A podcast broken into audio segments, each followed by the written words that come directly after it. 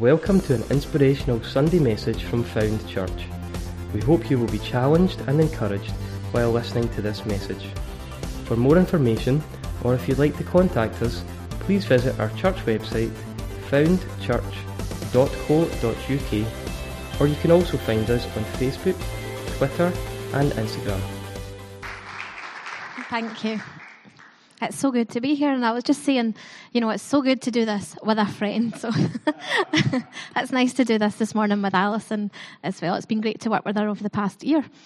So this morning, I just wanted to start by asking you all a question.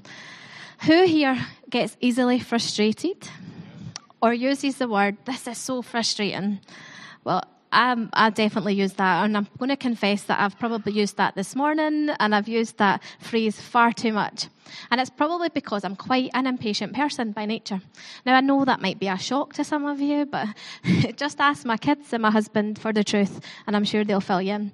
I once had a magnet that I had on my fridge, and it said, "Lord, give me patience, but give me it right now." And that was like, you know, that's a true prayer for me. And one of, you know, that old Christian cliche, the Lord works in mysterious ways. Well, God gave me a really incredible husband who is so gifted and talented in DIY, but he does things really, really slowly. So if you've been around us the past kind of 3 years, you'll know how I've had to pursue patience a lot more as I wait on my garden getting finished. And Peter, if you want to come and help with your steam cleaner, I will sign you up for that. But sometimes we use these phrases like flippantly for really silly reasons, like when we're stuck in traffic or we're watching our favourite football team get beat again. But there are other times when our frustrations are really real and they cause us great pain and great heartache. And this morning, the title of my message would be Faith Over Frustration.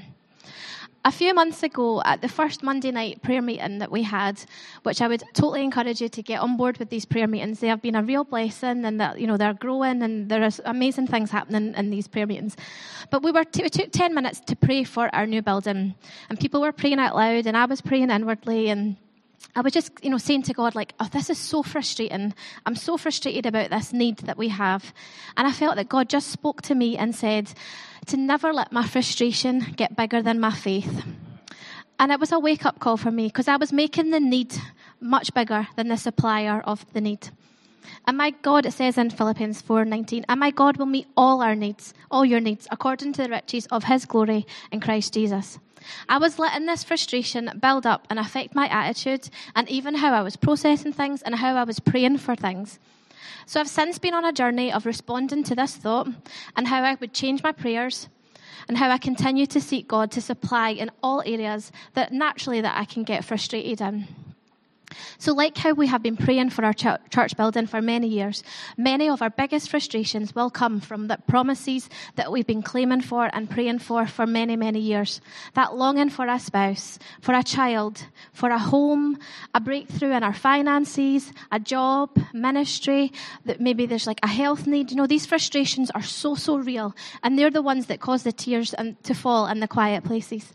Well, in Genesis, there's a lovely story. There's a great story about Abraham and Sarah, and I love this story. Shows how faithful God is in amidst of frustrations.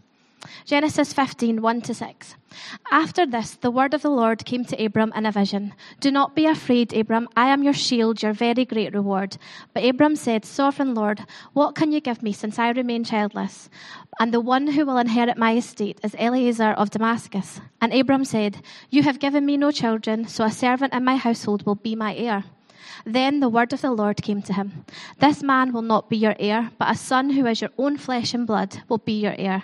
He took him outside and said, "Look up at the sky and count the stars, if indeed you can count them." Then he said to him, "So shall your offspring be." Abram believed the Lord, and he credited it to him as righteousness. You know, I really do imagine that this longed-for child for both Abram and Sarah was a huge frustration for them both. Seeing their friends and people around them having many, many children and not knowing why their prayers weren't being answered and why it wasn't happening for them, with no option for medical help like we can have now. There was no answers for this lack that they were experiencing. But this vision that God gave to Abram must have been a huge boost for his faith, as it says that he believed the Lord and trusted in his promise to him. Have you ever had a prophetic word spoken over you?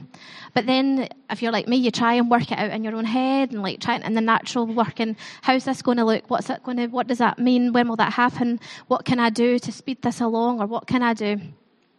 You know, there's been many times in my own life that I've been frustrated waiting for things. And there's still some things that I'm believing for. And, you know, in my own strength, I try to make things happen, or, you know, but we just have to be patient and wait. And that is so much easier said than done. Well, Sarah thought that she had the answer to this promise and tried to do things her own way.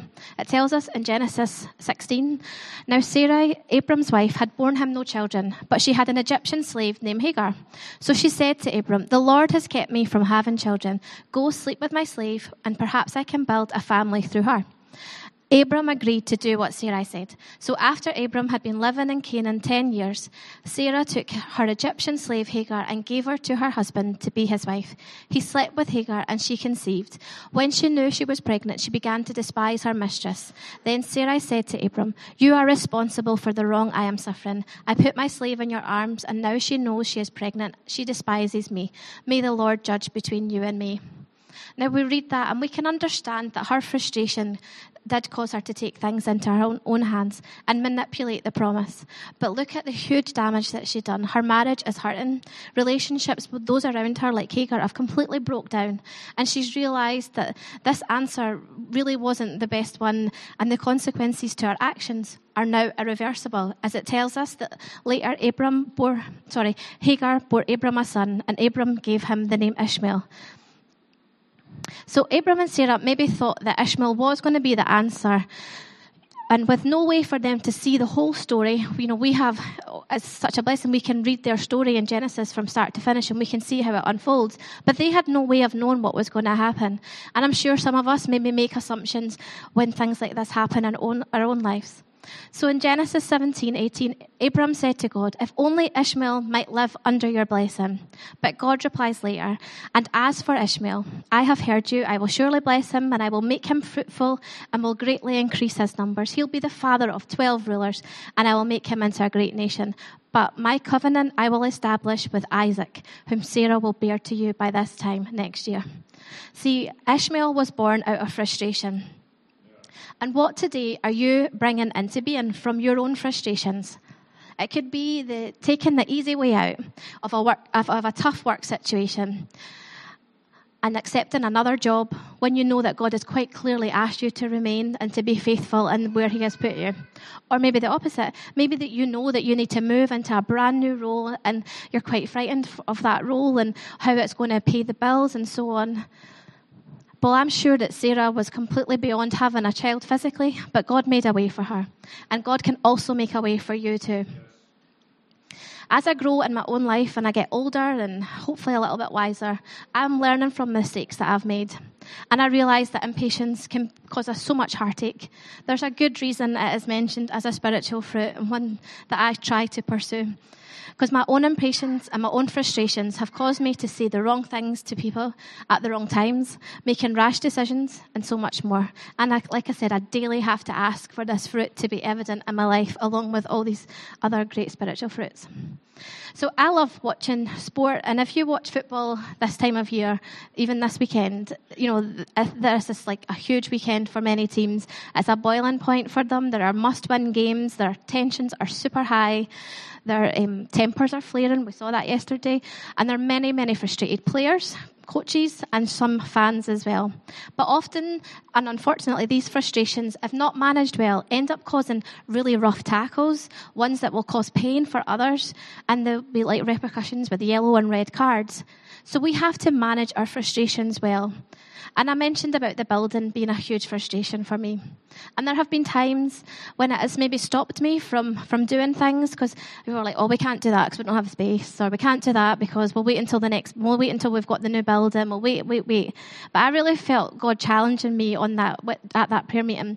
And we'd been talking about launching our toddler group, Launchpad, and a few weeks ago we took that step and we stepped into that. And it's been such a blessing. You know, it'd be easy to wait until we had the new building. It'd be easy to wait until we had more storage and all the logistics and that. But, you know, I just felt God asking us to move. And I'm so glad that as a team we did that. We didn't let our frustrations halt us, but we moved on. And it's been an absolute amazing week. Every time we come, new people come. And, you know, it's not even people from church. We have got mums, grands, childminders, dads coming in with kids that have never been in this building before. And, you know, I'm so excited to see. I'm buzzing to see what God is going to do through that ministry. You know, our kids' ministry will grow from that. Our church will grow from that. There is so much that we can be excited about in that. But back to the story. And when we keep going with the story, it takes a beautiful step forward. But just first, I wanted to pick out this verse from Genesis 17. When Abram was 99 years old, the Lord appeared to him. That's quite old, right? And he said, I am God Almighty. Walk before me faithfully and be blameless. Then I will make a covenant between me and you, and I will greatly increase your numbers. See, that promise, 2 chapters on, is exactly the same as the promise before. And I love that. I love that God never changes his promise. Like, if he's promised us something, he's faithful to that. You know, we just have to trust him with it. But God asks us to be faithful here. As Christians, we're to be full of faith. We're to trust in God's ways for our life. And then in that chapter, God changes both Abram's and Sarai's names here to Abraham and Sarah. God might not actually change our names that are on our birth certificates, but when we accept Christ and we begin to live a life full of faith, we are made brand new. We are not who we once were, and we begin to live with a new purpose because of our brand new identity.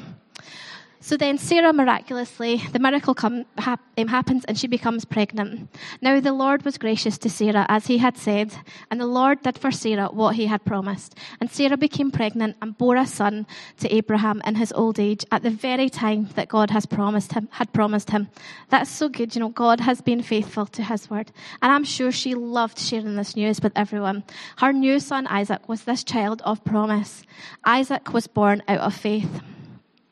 The promise was delivered with so much joy for this couple. And when we read Hebrews 11, known as the faith chapter or faith in action, we read in verse 1, now faith is the confidence of what we hope for and assurance about what we do not see. And I love that in that chapter, it speaks to all these different people in the Bible, but Sarah is mentioned by name. And by faith, even Sarah, who was past childbearing age, was enabled to bear children because she considered him faithful who had made the promise. So this morning, I would love to encourage you to keep trusting and to keep being faithful. If there's something that you're believing for, keep praying for it and trust that God is true and his plans for you are good and never changing. And there are times, like Sarah, we've maybe made that kind of hasty mistake and ended up trying to do things on our own strength and getting ourselves into bits of like tricky situations. But God's plan is still better for us. Like I said, Ishmael was born out of frustration, but Isaac was born out of faith. So let's operate in faith this week. Let's see the good things. Let's see the better things. Let's build not on our frustrations, but only on our faith. Amen.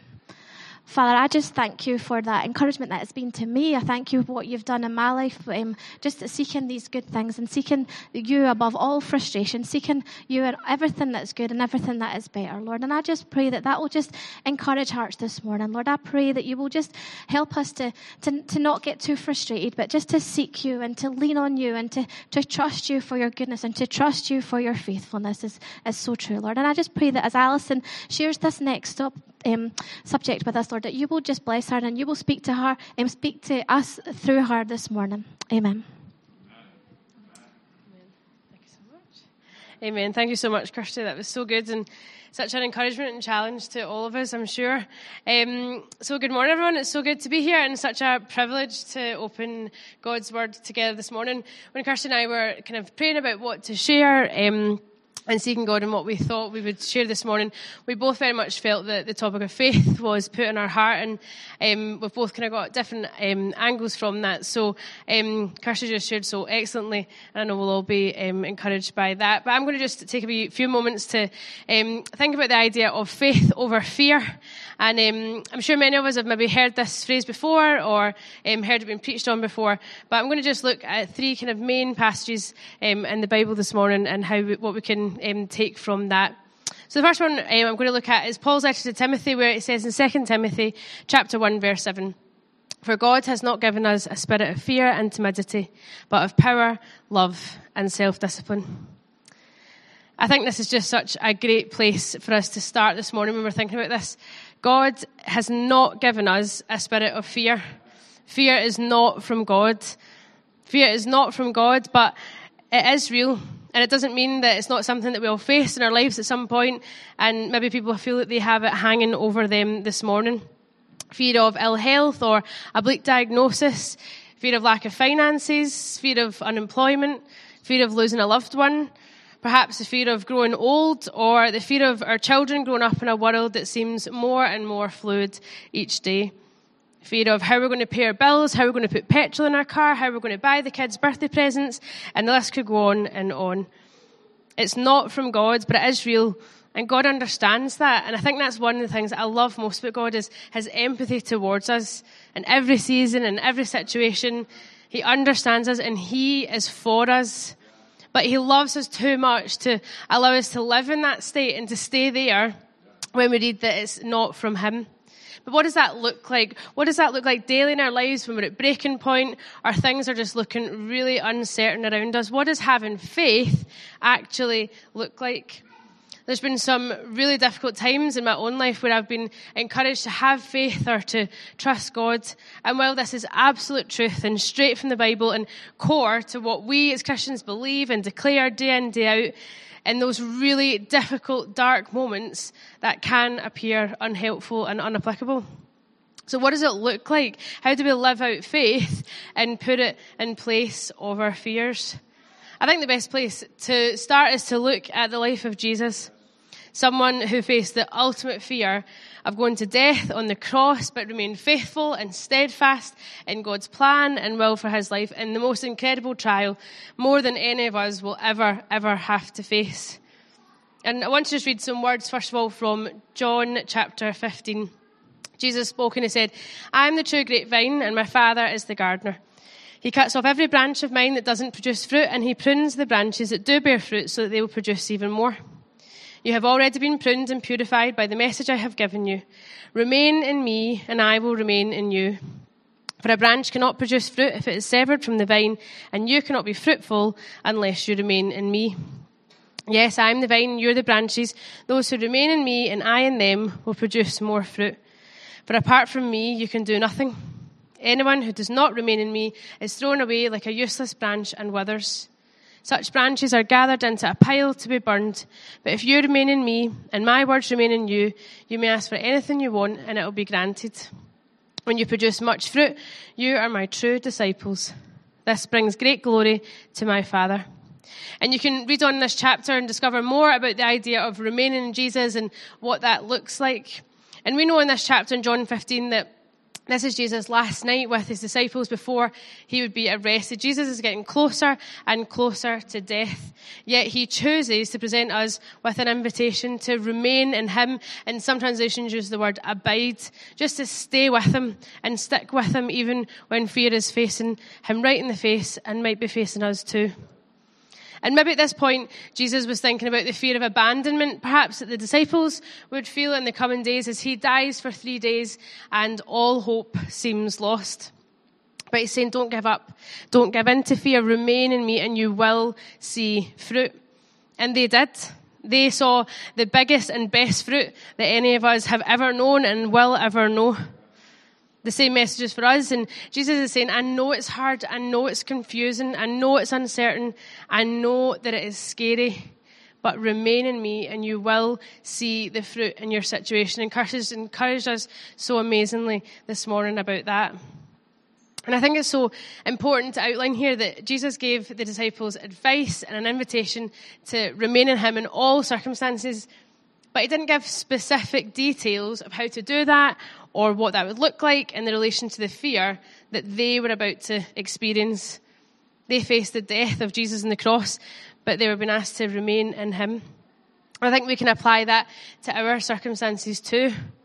When we are facing fears, we might want specific answers or advice. We might want instructions of how to get out of the mess we're in or skip past this part of the story. And I know that I've had some really, really tough times in my life where I've just prayed and asked God to just lift me out of it and take me to the next thing.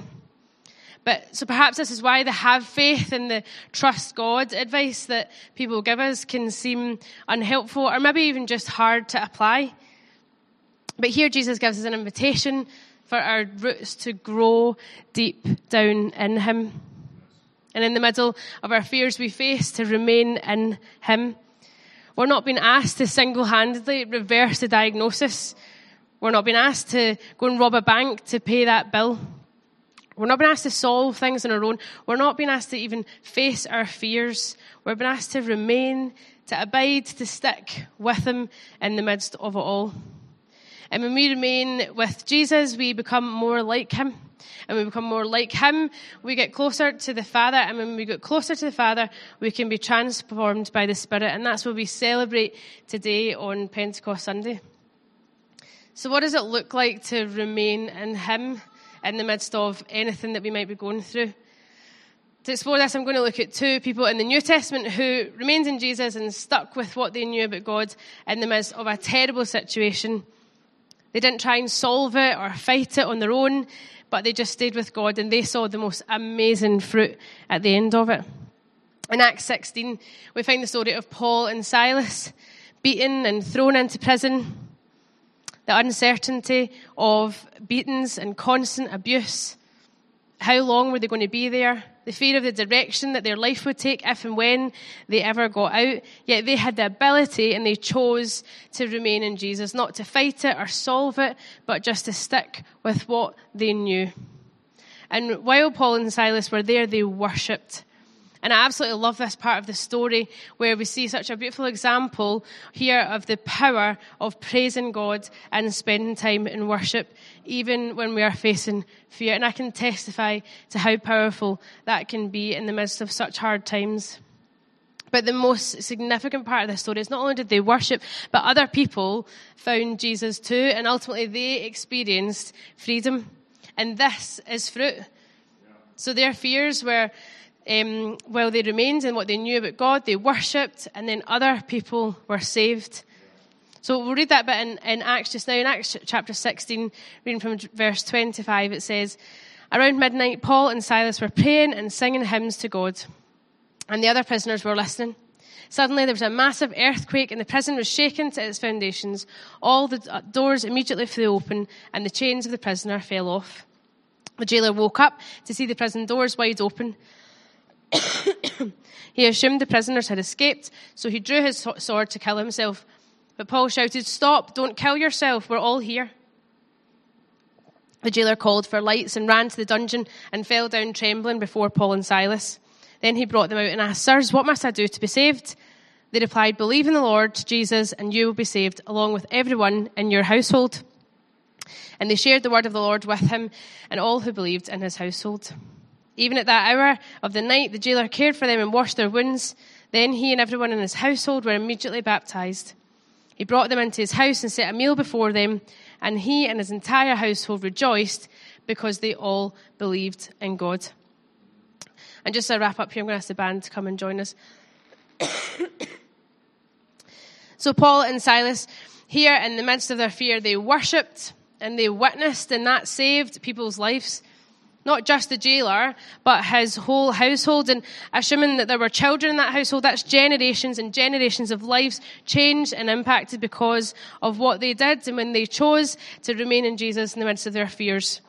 Not to try and solve it on their own strength, not to try and break out of prison, but just to remain and hold on to what they knew about God.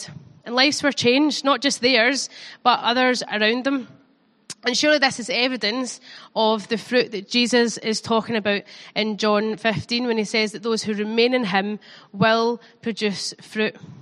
And I believe that God can produce fruit from your situation today, out of your fear, whatever it might be, and out of your faith as you remain in him. And wouldn't that be amazing if God used our biggest fears to actually impact people around us? Whether it's an encouragement to other believers that God is faithful and standing in his faithfulness in the midst of uncertainty is powerful. And I know that I experienced that in some really difficult times. Just seeing the encouragement of other people around me is so good. or whether it's non-believers looking at our story and the way that we face our fears and thinking, wow, I need that. I want that. I need that in my life. I need that God in my life. Life's changed, generations impacted, and God glorified. Let's pray together. Father God, we thank you that you are a good God. We thank you for your faithfulness and your goodness that's over each and every one of our lives. And God, I just pray this morning for anybody who might have come into this building today, God, with fear hanging over them in whatever way. God, I thank you that fear is not from you. And God, I just pray against anything the enemy would try and do, God, and just break off that fear and pray that you would replace it with peace and joy and love and goodness. God, your yoke is easy and your burden is light. And I just pray that over this room today. And God, I just pray that you would use us in the midst of our situations. God, use us and to impact those around us. Speak to us and speak through us. And I just pray that we would know that today and the rest of today, this week, as we go ahead, and that you would be glorified in everything that we do. In Jesus' name. Amen. Thank you for listening. We hope you've been challenged and inspired. Please feel free to contact us through our website, foundchurch.co.uk, or you can also find us on Facebook, Twitter and Instagram.